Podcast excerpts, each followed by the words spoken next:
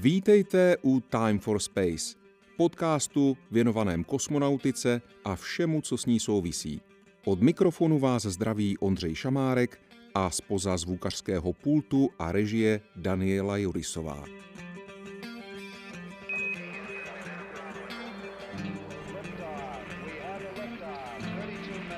Ignition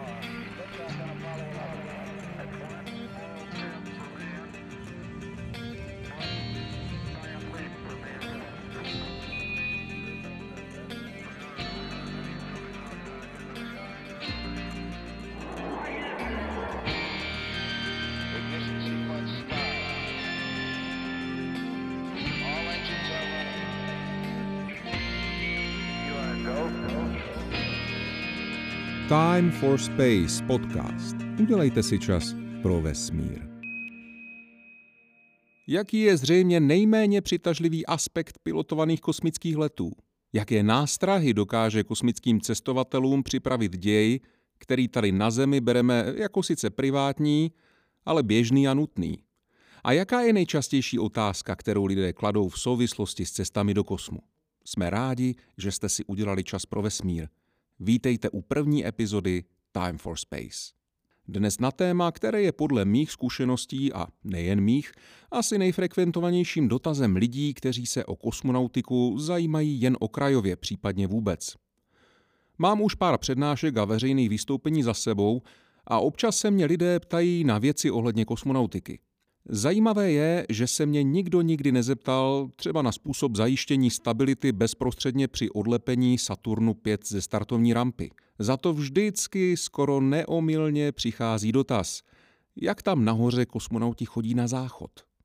Na druhou stranu je to logické.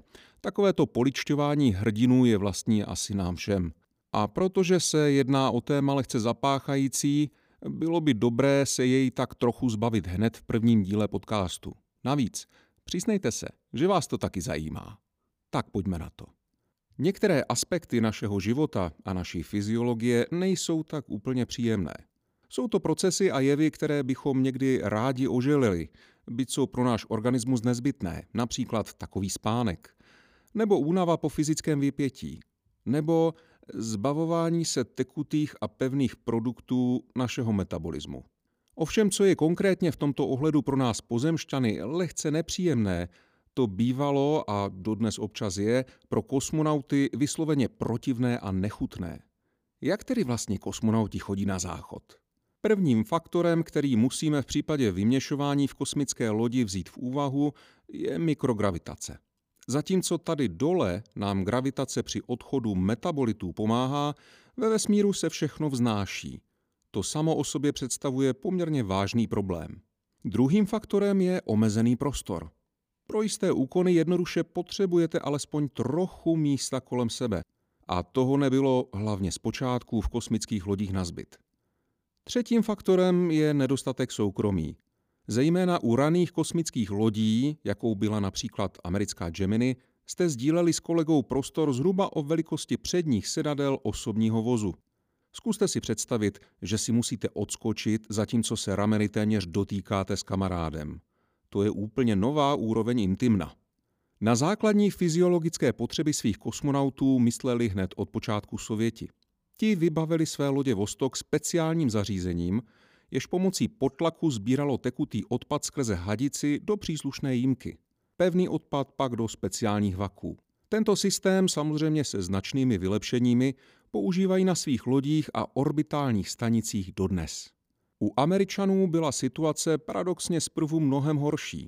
Lodě Mercury v první fázi žádným zařízením pro odvod metabolického odpadu nedisponovaly. Jejich úvodní lety byly totiž suborbitální, o délce zhruba 15 minut. Proto nikoho ani nenapadlo, že by bylo třeba tento problém hned z kraje řešit. A to se vymstilo hned u prvního letu. V květnu 1961 první americký astronaut Alan Shepard vinou různých technických problémů čekal na svůj start tak dlouho, že pocítil volání přírody.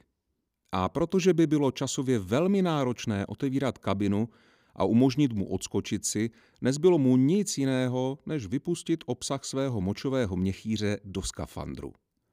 Po této epizodě začali američané urychleně napravovat svůj nedostatek a pro další lety už astronauti Mercury navlékali na příslušnou část anatomie kondom, který ústil do polyetylenového vaku. Stran pevného odpadu bylo o celou věc postaráno tak, že astronaut několik dní před startem začal přijímat nízkozbytkovou stravu s minimálním obsahem vláknin.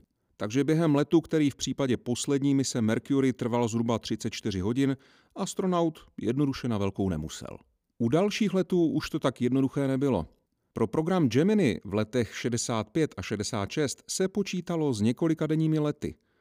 A tam se už nedalo problému s pevným odpadem vyhýbat. Řešení se našlo. V podobě polyetylenového sáčku s nalepovacími chlopněmi. Astronaut rozepnul skafandr, přilepil si sáček o něm místům a po vykonání potřeby do něj vhodil tabletu, která usmrcovala bakterie a bránila zápachu. Sáček pak co nejlépe zalepil, prohnětl jeho obsah, což tedy muselo být extra nechutné, aby se tableta dobře rozpustila, a uschoval jej do příslušného kontejneru. To vše přímo vedle kolegy, kterému po celou dobu nezbylo než prostě koukat jinam. Jak tohle vydrželi například Frank Borman a Jim Lovell, kteří v Gemini 7 strávili dva týdny, je pro mě naprostou záhadou, no a současně triumfem mysli nad hmotou. S nástupem misí Apollo se nezměnilo skoro nic. Jediným pokrokem byl tvar sáčku, který teď dostal jakýsi výstupek nebo appendix, pomocí kterého mohl dotyčný prstem oddělit um, fekálii od svého pozadí. Naopak příjemné bylo, že astronauti mohli zaplout pod sedačky a nebýt tak na očích svým kolegům. Přesto, jak se vyjádřil jeden z astronautů, pokud jste si potřebovali odskočit na velkou, bylo dobré se svléknout do naha a vyhradit si aspoň hodinu času. A legendární astronaut John Young se nechal slyšet, že na pobyt na měsíčním povrchu se těšil zejména proto, že si mohl díky lunární gravitaci ulevit alespoň trochu normálně, byť stále pouze do sáčku. Samozřejmě se ne vždy všechno podařilo ke všeobecné spokojenosti. Příkladem může být Apollo 8, kde se odehrála poměrně nepříjemná věc. Velitel Frank Borman se druhý den mise stal obětí adaptačního syndromu, tedy čehosi, co by se dalo nazvat kosmická kinetóza. Jednoduše mu bylo špatně se vším všudy. A bohužel nezůstalo jen u obligátní žaludeční nevolnosti, ale Borman jaksi prodělal akutní epizodu průjmu. Jeho kolegové Jim Lovell a Bill Anders naháněli kuličky nechutné matérie po celé kabině s vlhčenými ubrousky. Mimochodem, na Billa Anderse celá věc zapůsobila natolik silně, že se rozhodl, že do konce šestidenního letu nepůjde na velkou. S pomocí medicamentů se mu to skutečně podařilo, byť prý měl po přistání lehce nahnědlý odstín v obličeji. A kdykoliv potom cestoval letadlem a dostal od stevardky vlhčený ubrousek, udělalo se mu špatně od žaludku, protože ony ubrousky na palubách aerolinek měly stejnou vůni jako ty, které byly používány v Apolech, a tedy i během voňavé mise Apollo 8. Naštěstí na ruských i amerických orbitálních stanicích a raketoplánech už byl a je k dispozici záchod, fungující na principu podtlaku, který směřuje produkty metabolismu tam, kam je třeba. Můžete si to představit jako speciální druh vysavače. Ten vytváří proud vzduchu, který strhává exkrementy žádoucím směrem a hlavně do otvoru v toaletní míse. Rusové na jejich zachycení používají, stejně jako u svých prvních lodí, speciální sáčky. Ovšem američané na to šli trochu jinak, zejména co se raketoplánů týče. Tamní toaleta byla totiž přesně tím, co si představujeme jako high-tech zařízení. První typ toalety na šatlu obsahoval macerátor. Ten byl založen na principu mixéru, kde lopatky, umístěné přibližně 15 cm pod zadnici astronauta, což je tedy hrůzná představa, rychlostí 1200 otáček za minutu vytvářely z odpadu jakousi pastu, která ulpívala na stěnách nádrže. Na vzniklý povlak se nechalo působit vákuum, které produkt vysušilo a zmrazilo. Jenže, když další člen posádky zapnul při nejbližší příležitosti onen mixer znovu, z toalety se vyrojil oblak oné materie a rozprostřel se na celé střední palubě.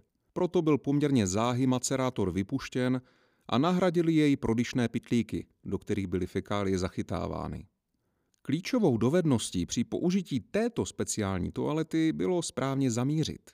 Do malého otvoru o průměru asi 10 cm se nebylo jednoduché trefit a jakákoliv nepřesnost znamenala poměrně značné znečištění vstupního trichtýře a dlouhé drhnutí a dezinfekci.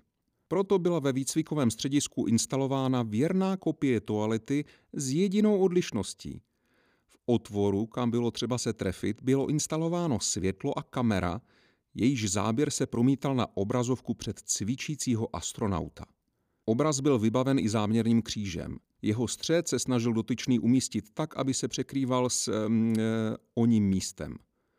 Pak se astronaut snažil zapamatovat si pozici, v jaké sedí, kde přesně jsou opory a madla a celkově svou polohu. Inu, není výcvik jako výcvik, že? Pokud složité zařízení, kterým toaleta na raketoplánu byla, přestalo z nějakého důvodu fungovat, měla posádka pro zachytávání moči ještě k dispozici klasické vaky. Problém byl v tom, že nebyly vybaveny žádným absorpčním materiálem, který by zabraňoval tomu, aby se moč nerozstřikovala po jejich stěnách a netoužila se podívat z vaku zase ven. V tom případě přišly ke slovu obyčejné ponožky. Jejich savá textilie si s proudem moči uvnitř vaku poradila výtečně. Zase tady ale vznikal sekundární problém. Kde vzít tolik ponožek? Vím minimálně o jedné misi, kde na konci letu už byl ponožek kritický nedostatek. Pokud se vám už malinko zvedá žaludek, pak vězte, že kosmonauti jsou v tomto ohledu obdaření poměrně silnou vůlí. Na tomto místě si možná zaslouží zmínku okřídlená historka, která se odehrávala při jednom z nejmenovaných letů raketoplánů v 80. letech. Jeden ze členů posádky si při snídani nenápadně odložil malou klobásku. Pak s ní zaplul na toaletu a po chvíli ji za velkého hlaholu vypustil do kabiny a sám se za ní vydal. Jeho kolegové zhnuseně před klobáskou uhýbali v domění, že se jedná o tamto. Ovšem poté, co se stalo pak, jen tak tak udrželi žaludky na úzdě. Onen výtečník svůj produkt ve vzduchu chytil a s chutí si do něj zakousl. Tedy nevím jak komu, ale mně se zdá, že tenhle způsob humoru je pro lidi z žaludky ze železa. Jak vidno, vyměšování ve vesmíru není žádná legrace, tedy vlastně občas je. Pořád tady ale zbývá jedna otázka. Jak se celá situace řeší v případě, že jsou kosmonauti ve skafandrech, třeba během startu nebo při výstupu do volného prostoru? Odpověď je jednoduchá. Vracejí se do velmi útlých dětských let. Pro start a výstupy do volného prostoru si všichni kosmonauti pod skafandr navlékají speciální vysoce absorpční plenu.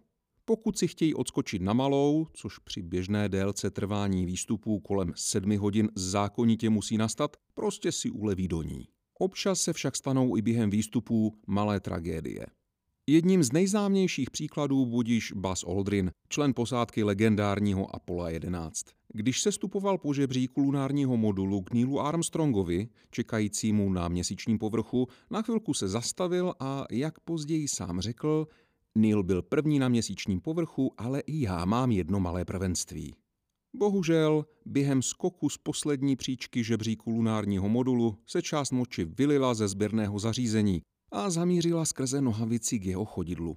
Takže minimálně ze začátku byl průběh historické vycházky po povrchu jiného tělesa pro baze okořeněn čvachtáním v botě. Inu i slavné cesty do vesmíru podnikají obyčejné lidské bytosti se svými potřebami. Děkujeme, že jste si poslechli první epizodu podcastu Time for Space. Doufáme, že vás naše povídání zaujalo a pokud ano, pak vězte, že pro vás máme nachystány další neméně zajímavé epizody. Jestli vám vrtá v hlavě nějaká otázka nebo téma, kterému bychom se měli věnovat, napište nám a možná právě ten váš námět se stane náplní některého z dalších podcastů. Díky, že jste si udělali čas pro vesmír a naslyšenou při dalším vzletu.